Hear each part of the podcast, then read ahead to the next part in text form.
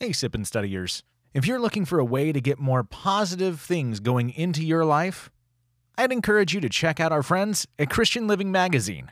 You can find out everything you need at ChristianLivingMag.com.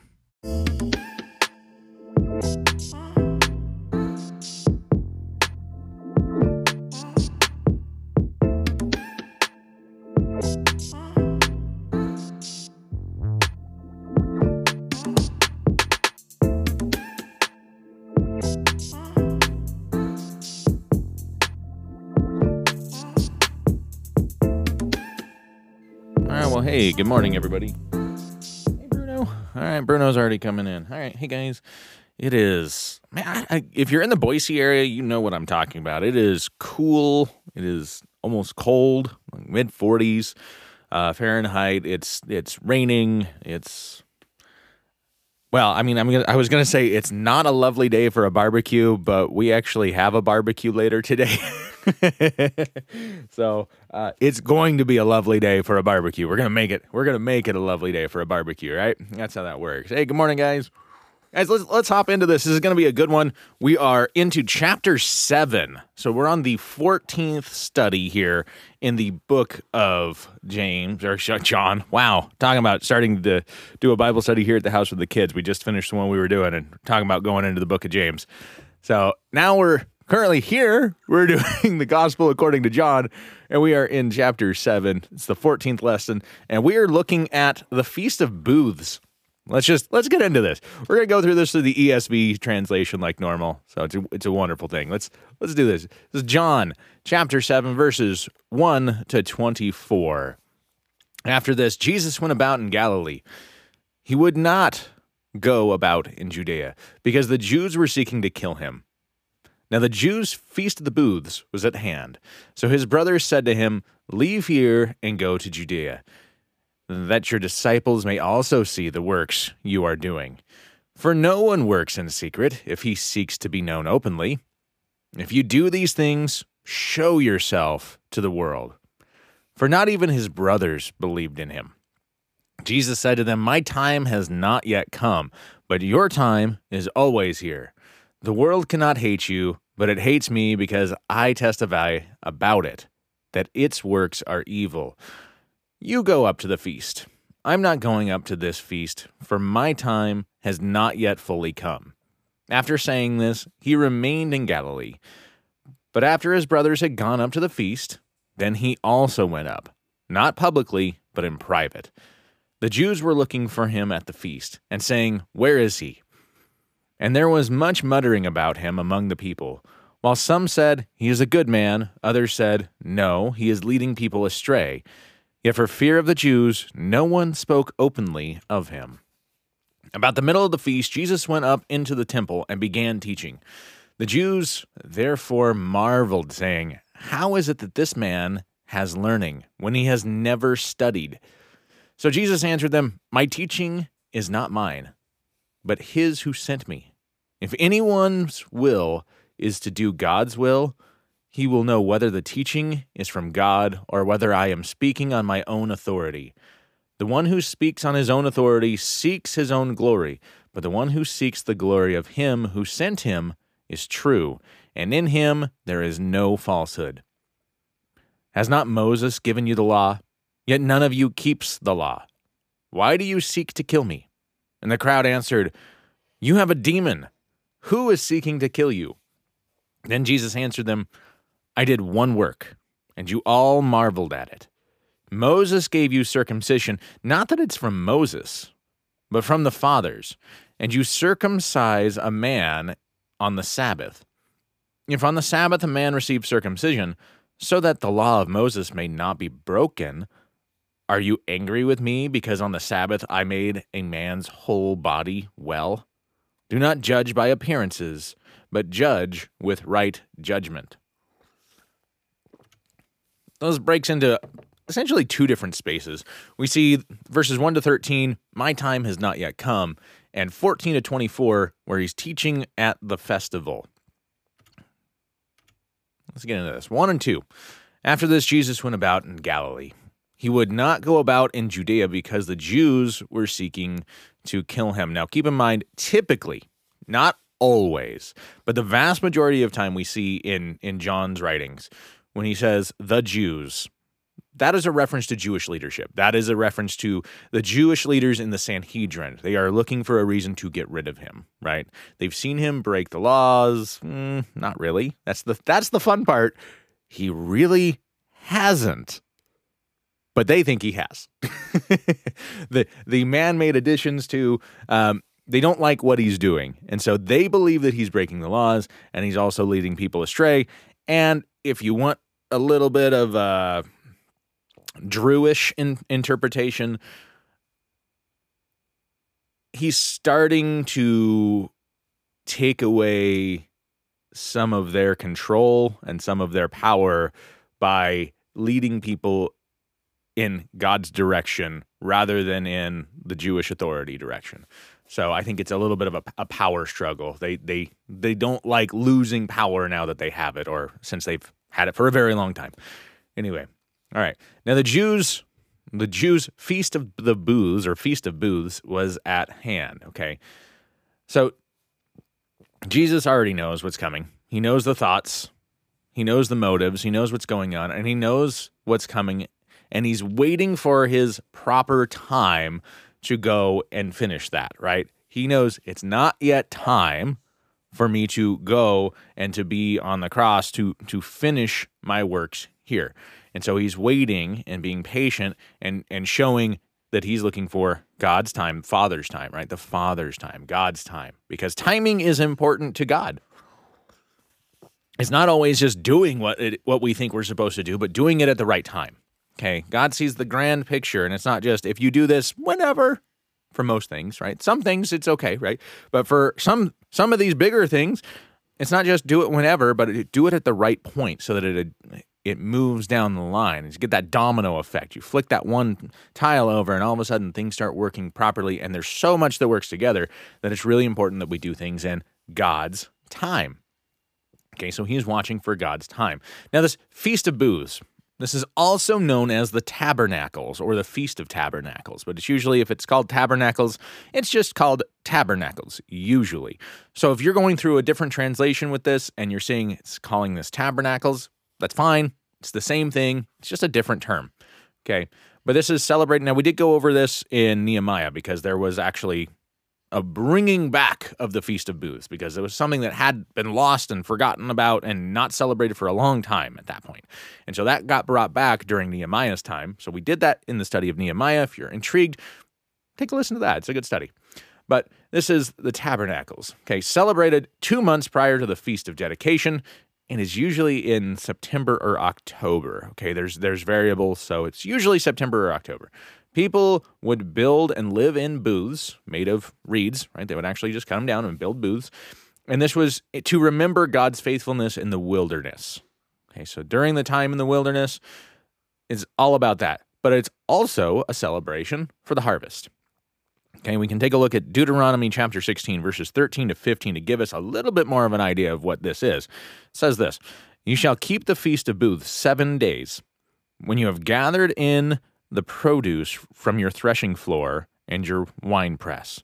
You shall rejoice in your feast, you and your son and your daughter, your male servant, your female servant, the Levite, the sojourner, the fatherless, and the widow who are within your towns. For seven days you shall keep the feast to the Lord your God at the place that the Lord will choose, because the Lord your God will bless you and all your produce and in all the work of your hands, so that you will be altogether joyful. Okay, this is that's why I kind of like the, the term feast of booths because it really is. It's a feast. It's a gigantic celebration. It's a week long, gigantic celebration. So, kind of a cool thing that's getting ready to happen here, right? Three to five. So, keep that in mind. It's a gigantic celebration. Jesus is saying, I'm not going. I'm not going to go to the party. That's basically what he's saying. I'm not going to go to this week long party. Okay. Let's keep that in mind because when we have a tendency, at least maybe it's me, maybe it's just a me thing, but I, I have a tendency at least when we get into some of this stuff and we read these things, oh, it's a festival, it's a religious festival, it's, uh, Man, that's going to be boring. No, this is a week long festival. Okay, there is a, dif- a difference between, keep in mind also, this is something that's very important. There is a difference in Jewish tradition, in tradition, period. Let's just put it that way. There's a difference between gluttony and feasting. Like, this was a time when you could just way overdo. There was also a difference between just flat out drunkenness and getting buzzed at this kind of an event. Because notice they were pulling from wine presses and if you go in through other pieces of scripture they even talk about if you can't if you can't afford getting wine you can also turn around and get hard alcohol. You can actually get hard liquor and, and do these things for some of these celebrations. So getting this stuff was like a bypass for in in a lot of these traditions was kind of a bypass. And it was one of these times where you could do a bit more than normal. And so some a lot of people liked that idea and they would go all out on this. And so here you have this time, it's a gigantic week long celebration, and Jesus is getting ready to say, nah, not my time's not here yet. I'm I'm gonna pass on this one. Right. So let's let's get into that. Three to five. So his brothers said to him, Now let's take a second there. Brothers. Now, if you go, if you're from a Catholic tradition, if you're from a Catholic tradition, the Catholics actually hold that Mary maintained her virginity throughout the remainder of her days. And so they believe that his brothers were more nephews, right? That they were more cousins, not nephews, excuse me, but her nephews. So they were his cousins. In a Protestant tradition, we don't hold that. We don't we don't hold on to that. We actually see that there's enough evidence that most likely uh, uh, Mary and Joseph had kids, right? So they they had children. So most likely, these are his actual flesh and blood, blood brothers. Okay, so this is either siblings or cousins, irregardless, because even in the Catholic tradition, uh, Mary took care of many of these kids in their own house. So they were living and sleeping in the same house. Okay, so these were same people, grew up together. Okay, his own family, his own flesh and blood. And so his brothers said to him, Leave here and go to Judea, that your disciples also may see the works are you're doing. Let's put this into a context. Let me add a little uh, Druism into this to to enhance how this probably went down. Leave here and go to Judea. Your disciples may also see the works you're doing, sir. No one works in secret. If he seeks to be known openly, if you're doing these things, show yourself to the world. Hang on. If you do you do these things, if you do these things, this tells us they haven't seen it. They don't believe him. They have not witnessed around him enough things that uh, that go far enough beyond the realm of normality to recognize that Jesus is the Messiah, to recognize that he is the Christ, to see that, okay? So they haven't seen it. Jesus didn't do much. We had a little bit of an inkling early on um, when uh, when they were trying to leave and they couldn't find Jesus, so they had to go back right? And he was teaching, and the and the teachers were were marveled, saying, "How does he know so much? Is such a small boy." Other than a little bit like that, we don't have any evidence of Jesus doing anything outside of the normal. Anything outside of the normal until his ministry started to begin in his 30s.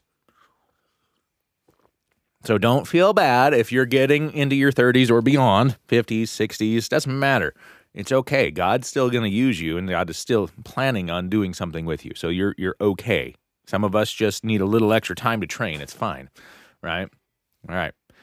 Five. For not even his brothers believed in him. So Jesus' own brothers did not believe that he was the Messiah. Directly says it in John chapter seven, verse five. Okay. This tells us a lot. Jesus did not perform miracles or signs or wonders prior to his ministry. And again, we have that mild indication of his childhood knowledge. But it, this really tells us because that question, especially with the song Mary, did you know? Yeah, I'm sure Mary had an idea.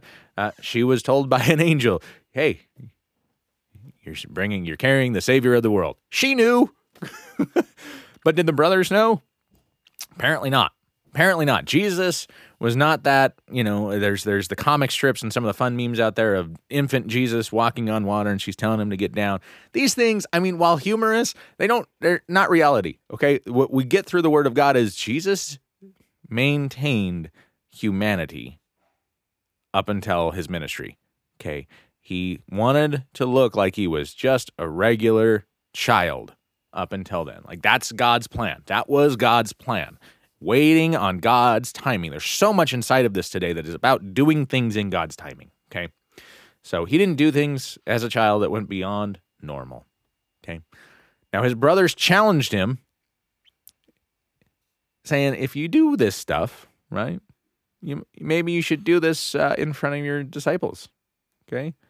Okay. He challenged. They challenged him in verse four. They just direct challenge him, and this is I want to say borderline mocking Jesus, which we we can really take that as like, wow, that's really bad. But keep in mind, they're siblings. They're siblings. Of course, they're going to mock each other. That's what siblings do. If there wasn't that little tension and that little mockery and that little poke bear moment, this wouldn't be normal. This wouldn't be life. We'd all be sitting here going, this feels like a story. This doesn't feel authentic, right? But guess what? This is authentic. This isn't just a story. This is real. This is authentic. So yeah, they're they're poking the bear a little bit, trying to like, hey, if you actually do the stuff you say you do, now's a good time. There's going to be a lot of people there, right? Now, again, something else to, to side note on this. Because most likely his brothers are going to be the same way. It wouldn't matter how much his parents said this, they're, they're going to hear it from everybody else and the cultural norms of the day and everything. The Jewish mentality is that they are waiting for a military leader. That is something that Jesus is very far from right? Jesus is not a military leader, and that is really what they're looking for and what they're waiting for. So there's there's reasons why I could see that they they would be saying things like, "Are you doing the things?" Because that would be a great time. All right, six to nine. Jesus said to them, "My time has not yet come, but your time is always here. The world cannot hate you, but it hates me because I testify about it that its works are evil." You go up to the feast. I'm not going up to this feast, for my time has not yet fully come.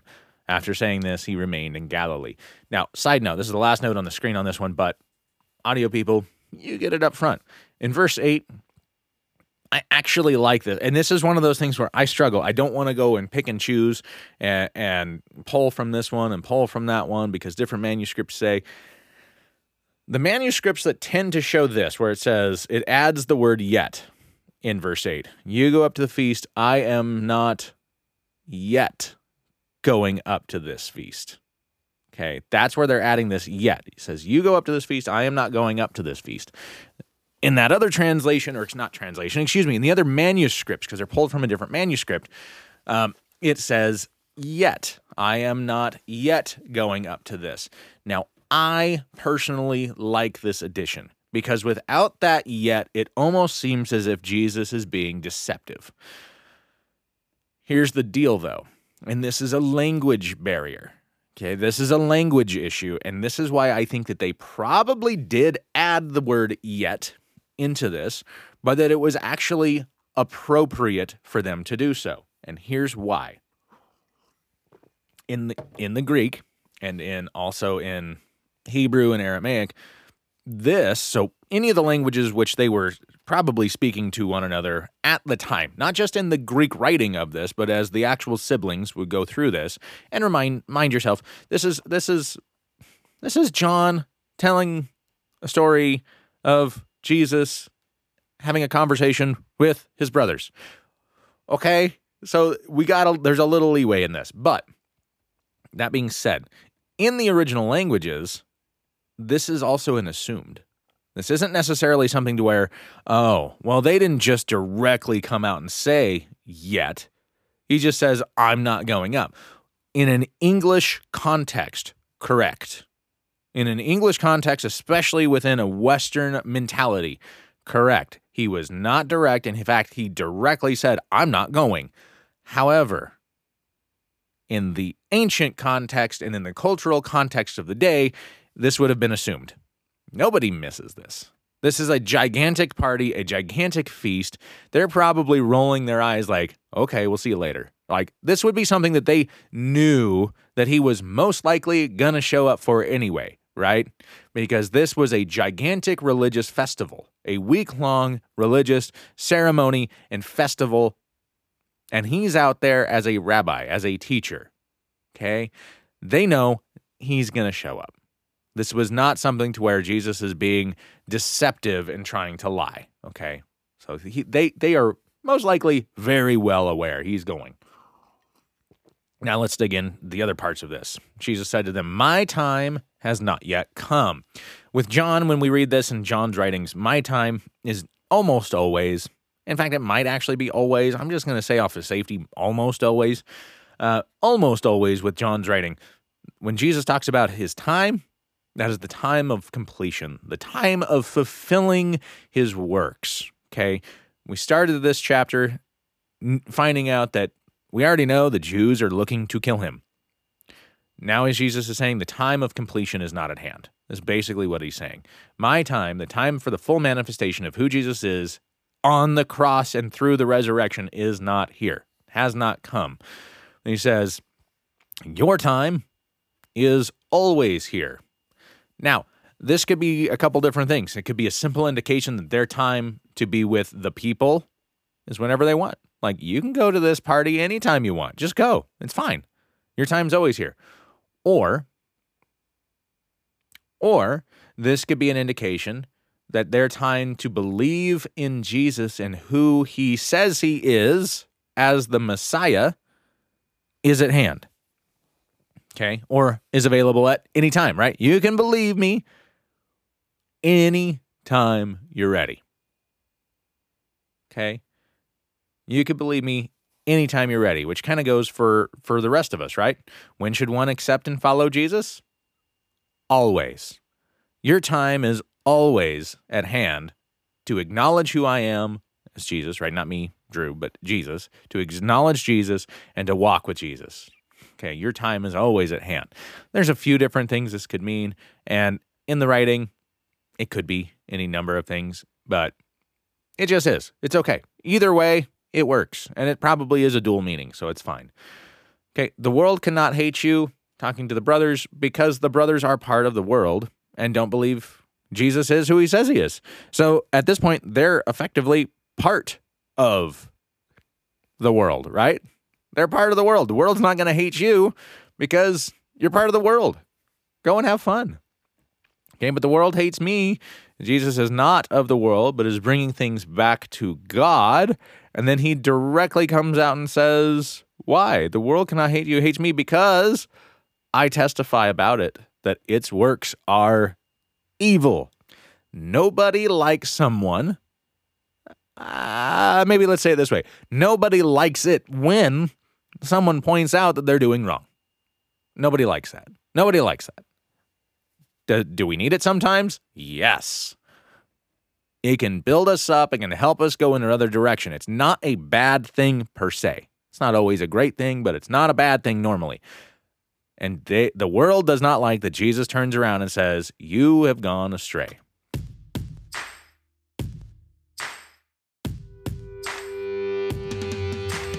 Hey, Sippin' Studiers. As you may know, the family and I have been called into missions and are now officially missionaries to the church in Pakistan.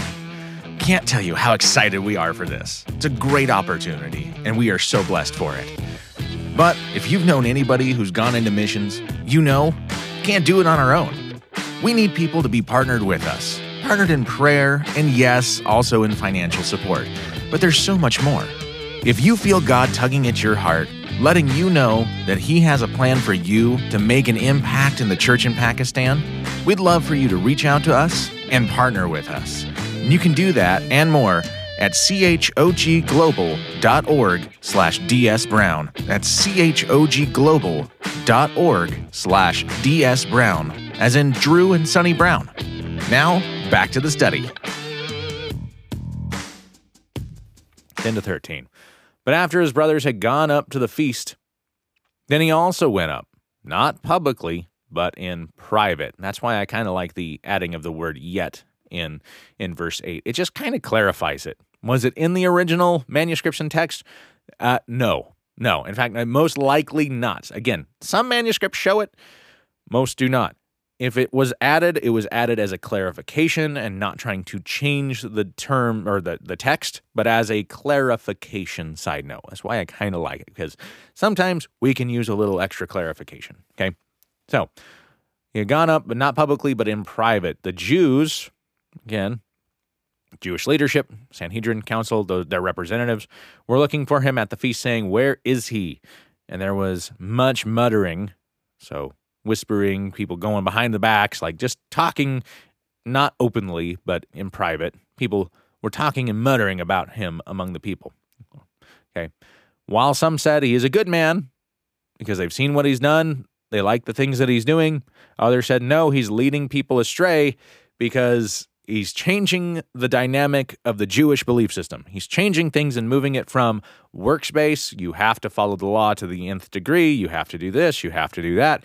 And remember, the Pharisees were very powerful in this council, right? The Pharisees, even though it's a really, really small group, they were had great influence. They were very powerful in this council. And they had even added extra things onto this. So, yeah, they definitely don't like it. They definitely don't like what's going on. So the other people are saying, no, he's leading people astray. And yet, again, for the fear, for fear of the Jews, the Jewish leadership, fear of, ooh, they're going to crack the whip. That's bad. No one spoke openly of him. Okay. Leading people astray, again, some leader, uh, some Jewish literature also shows this, right? So, yes, the Jewish council and some of the people didn't like that he was changing the dynamics. This is the way we've always done it. Wow, how many times do we hear that? No, we can't change that. This is the way it's always been done. We've always done it this way. Jesus is changing it, bringing it back, saying, "Well, you missed, you kind of missed the point. Kind of missed the point. Let's let's fix that. Let's get it back to what it actually is about. Uh, about. Almost went Canadian with a boot, a boat. Anyway, um, so yeah, you missed the point. Let's get it back to what it's supposed to be.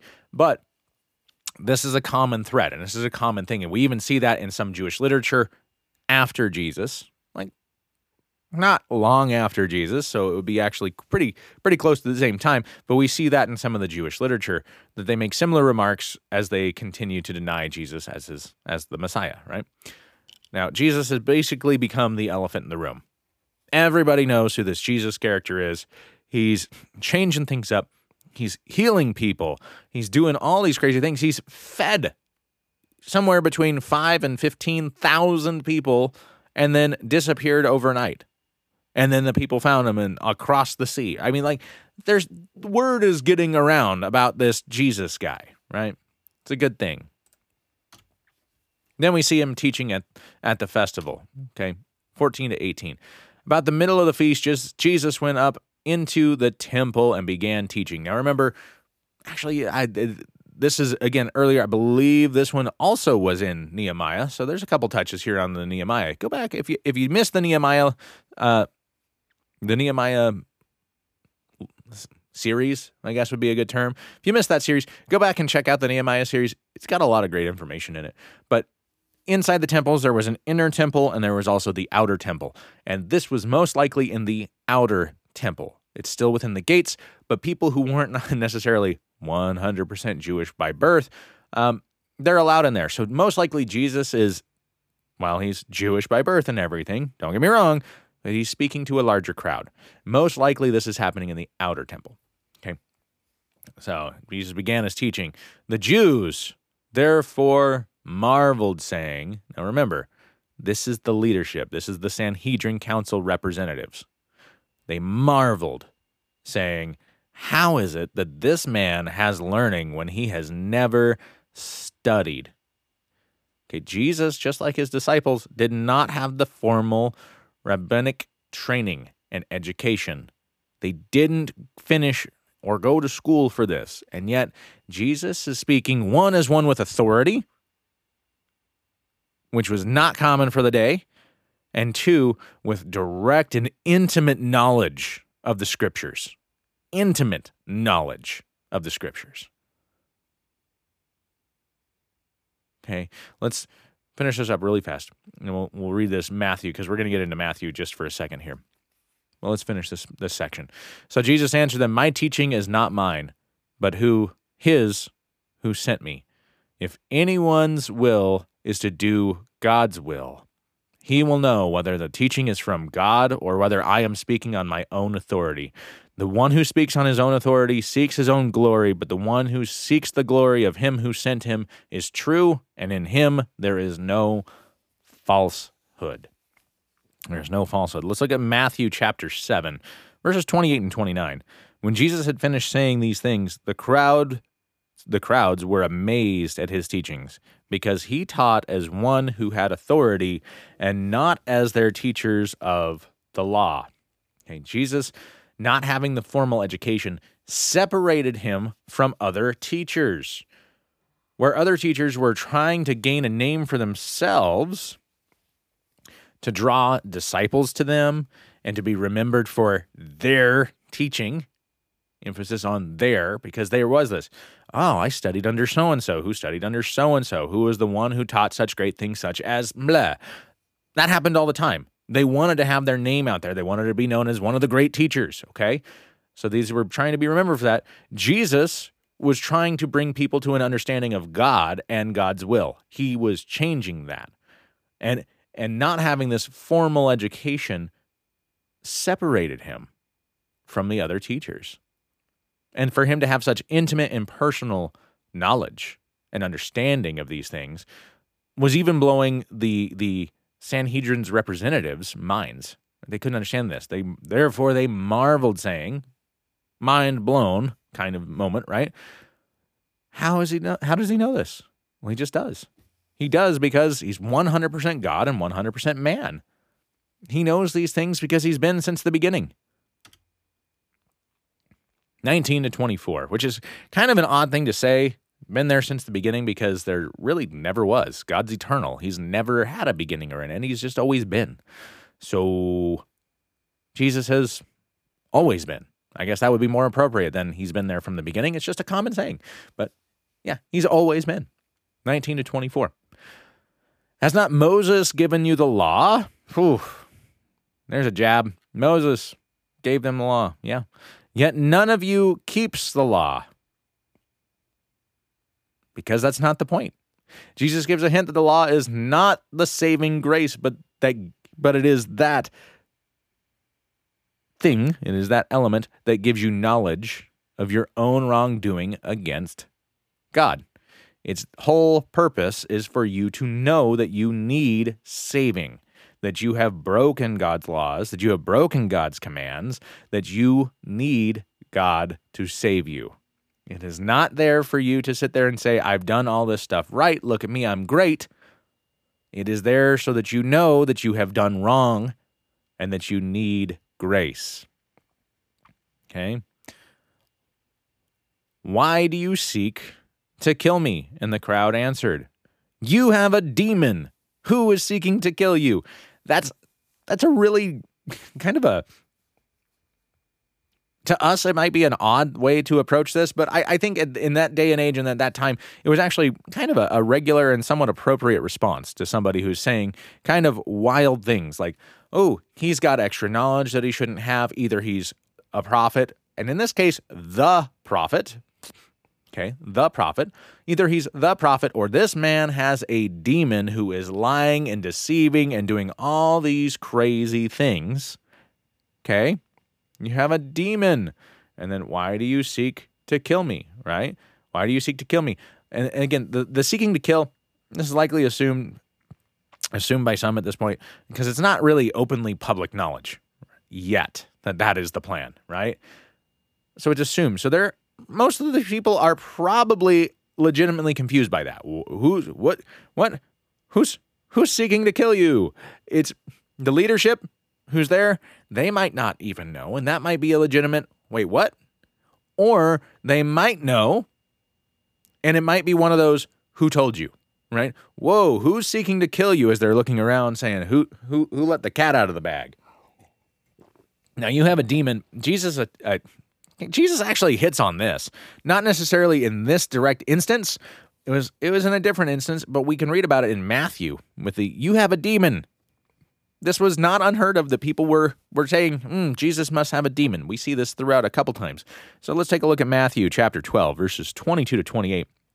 Then a demon oppressed man who was blind and mute was brought to him him being Jesus, and he healed him. So that man spoke and saw, and all the people were amazed and said, Can this be the son of David? Talking about, can this be the Messiah? Can this be the one who we've been waiting for, right? 24. But when the Pharisees heard it, they said, It is only Beelzebub, the prince of demons, that this man casts out demons. Beelzebub is a demonic entity, it is a demon.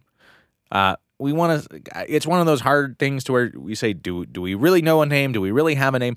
Essentially, in ancient times, in Old Testament times, this was a different this was a, a, false god. And people would actually put up idols and poles to it and do sacrifices. And the people who worshiped this false god did really crazy things and really atrocious things including human sacrifice and all, and all the likes.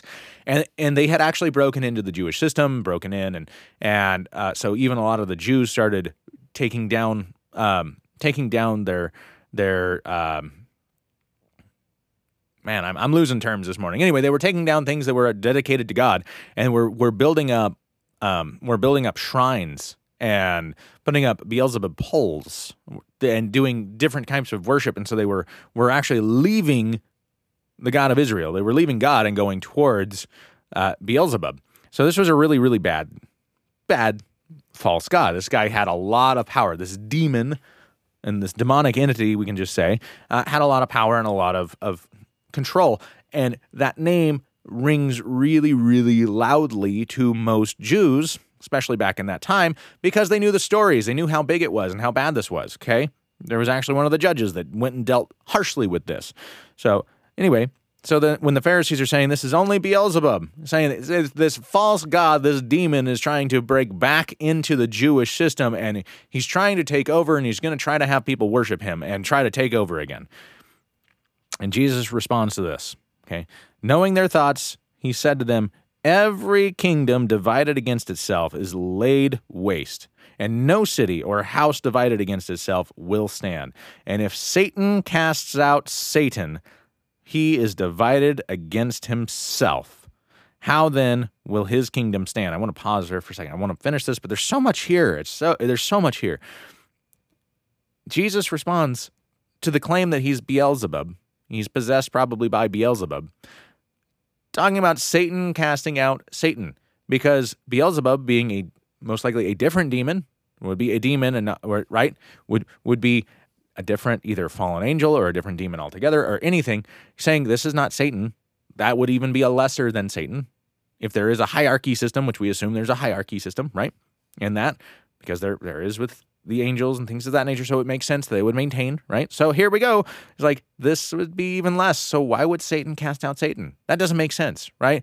Evil to casting out evil when they're working for the same thing, when they're working together, that doesn't make sense. How can that how can that stand? Verse 27, and if I cast out demons by Beelzebub, by whom do your sons cast them out? Therefore, they will be your judges. Hmm. Okay. But if it is by the Spirit of God that I cast out demons, then the kingdom of God has come upon you. Okay? Then the kingdom of God has come upon you. Okay, so Jesus actually spoke about that in a different time. So Jesus is not possessed by a demon, eh, but that is a normal response to something crazy like this happening. Uh, not, not like this, but just the wow, he's got intimate knowledge. Either he's the prophet or he's demon possessed. Either this is really, really good or really, really bad. There's not much of a, it's it's one or the other. It's one or the other. Okay. Okay. And then we get into his where it says, um, where are we at? 19 to 14. Sorry. You have a demon who's seeking to kill you. Jesus then answered, I did one work. I did one work and you marvel at it. That's verse 20. Most likely referring to the healing. Okay, the healing that we saw in chapter 5 verses 1 to 15, you can you can read about that. I did one work and you all marvel at it. Moses gave you circumcision, not that it's from Moses, but from the fathers, meaning Moses doesn't show up and actually circumcise, but he's also talking about the father Abraham. Okay, it comes from Abraham. Okay, anyway, but from the fathers, and you circumcise a man on the Sabbath. Now, Jewish tradition does not say that that men, boys, babies are circumcised on the Sabbath. It, they are circumcised on the eighth day. And what he's referring to here and what he's saying is it is on the eighth day, regardless of what that day falls on. If that day falls on, so if they were born on a, is the Sabbath is technically Saturday. If they are born on Friday, or excuse me, if they were born on the Sabbath, if they were born on Saturday, then Saturday is day one. Day two, Monday, three, four, five, six, seven. If then their circumcision day fell on the Sabbath, the circumcision was more important, and therefore they did the circumcision on the Sabbath regardless. That just happened. Even though it is technically a work, it is not technically a work because it is more important for that baby and that person to have the rule of God done to their life. So that overrules. Okay, that's what he's talking about. If you circumcise a man on a Sabbath, if on the Sabbath a man receives circumcision, so the law of Moses may not be broken, are you angry with me because on the Sabbath I made a man's whole body well? Do not judge by appearances, but judge with right judgment. Again, this is why we say most likely the healing that we saw take place in chapter 5, first part of chapter 5, verses 1 to 15. Okay, the, this is known as the lesser to greater rule. A male was, again, to be circumcised on the eighth day, regardless of the day. If it landed on the Sabbath, it was better to follow the rule of circumcision and and not count that as work. So if perfecting the one part of the body was more than okay, that it was actually legitimate, it was more than okay, it was actually fully legitimate and good to skip the Sabbath, or not to skip it, but to do this on the Sabbath, how much more okay and legitimate should and would healing the whole body be? Jesus is basically coming at them and saying, use some logic. If God's saying, do this for the boy, how much more is God going to say, you healed my child during this time? This is good. This is a good thing. That's what he's saying with do not judge by appearances, but judge with right judgment. It's like use your minds. God gave you minds. Use them. All right, so what can we take away? There's a lot here. I know we kind of went all over the place with this one, but there's just that much here. We have to. We kind of get to do that. All right, so takeaway on this timing matters to God. That is something that, that we see throughout this. Timing matters to God. There are seasons, there are months, there are days, there are hours, there are minutes, there are seconds. God shows us time and time again that He does things in His timing. He sees everything and knows things, knows how things will work best. We must look for and follow His timing. It's really important. It really is. We also see at first Jesus' own brothers didn't believe he was who he said he was. So don't worry and don't strive for the world's acceptance of God's call on your life. Continue to follow God even if others struggle to understand. And I can tell you this firsthand. I can tell you this firsthand with what we're going through right now, preparing for this, this mission to Pakistan. Guys, we are so excited for this mission. This is a beautiful thing. It's a wonderful thing. And getting to know the people, it's been great these people have a zeal for God that is astounding. It is amazing. And I hear at least weekly, sometimes daily, people wondering, why are you so crazy? Why are you doing this? Why are you putting your life on the line? Why are you putting your family's life on the line to go and do this, to go and be there and to go to help? And again, you start hearing the the culturally assumes of, you know, just going there to help a bunch of Muslims who want us to all die. Okay, Granted, yeah, 95% of the country is Muslim, 5% is not. And we're actually going there to walk alongside and work with the church that's already there to help them continue to work and continue to maintain with God and to go through this together. So you're telling me if you're having a rough time and you're surrounded by people in a bad situation, you don't want help just because of the people who are surrounding you? Seriously? How does how does that work? It doesn't make sense. So don't worry and strive for their acceptance, the world's acceptance. on God's call in your life. If God's calling you and you know God's calling you, continue to follow God, even if others struggle to understand that. It's more important to follow God than it is to follow people. Keep an eye on the big picture. If if perfecting one part of the body is acceptable on the Sabbath, why wouldn't healing the whole body be? And even more so, right? God loves his creation. God loves his people. Okay? The law is there so that we know that we sin and we need Jesus. It's not there so that we can try to be perfect. We try to be perfect by trying to accept Jesus, accept God's call, and to live with God. Okay? Not by following rules, but by having that loving relationship with God and obeying. Obeying Him and His call. Okay? All right. And finally, the law is there for us to know, excuse me, to know we do wrong, not so that we can work our way to perfection and to God. Jesus is the only way. Strive to honor God, and part of honoring God is loving His creation. Love your neighbor as yourself. Those last two really work together, right? Father God, we want to thank you so much for today. Thank you for today, and thank you for this word. I ask that you you touch us all with this, that you help and, and give us the strength and the courage to continue to move on, to follow this example that Jesus himself set for us. Knowing that it's it's more important to love people and to honor you than to try to follow a, a list of rules. God, I just ask that you be with us, that you bless us throughout this, and, and God, that you, you help us be a blessing to those around us. In the cities around us, in the state around us, in the nation around us, and in the world. God, we, we don't want to limit you. We don't know what your plan is for us.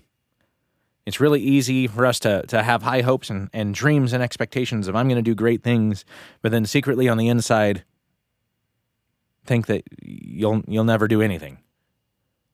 God, we don't want to limit you. If you have great plans, do those great plans and use us for those great plans. And if that great plan is me doing something that I don't want to do or I didn't think I wanted to do, you know what? Here I am. Send me. It's a good thing and it's a good day. I thank you again. In Jesus' name, amen. Well, hey guys, thanks so much for for joining us today. Again, it's it's kind of uh, dark and dreary and rainy and cold over here. So, hey, have a great rest of the weekend. We will talk to you all next time. God bless.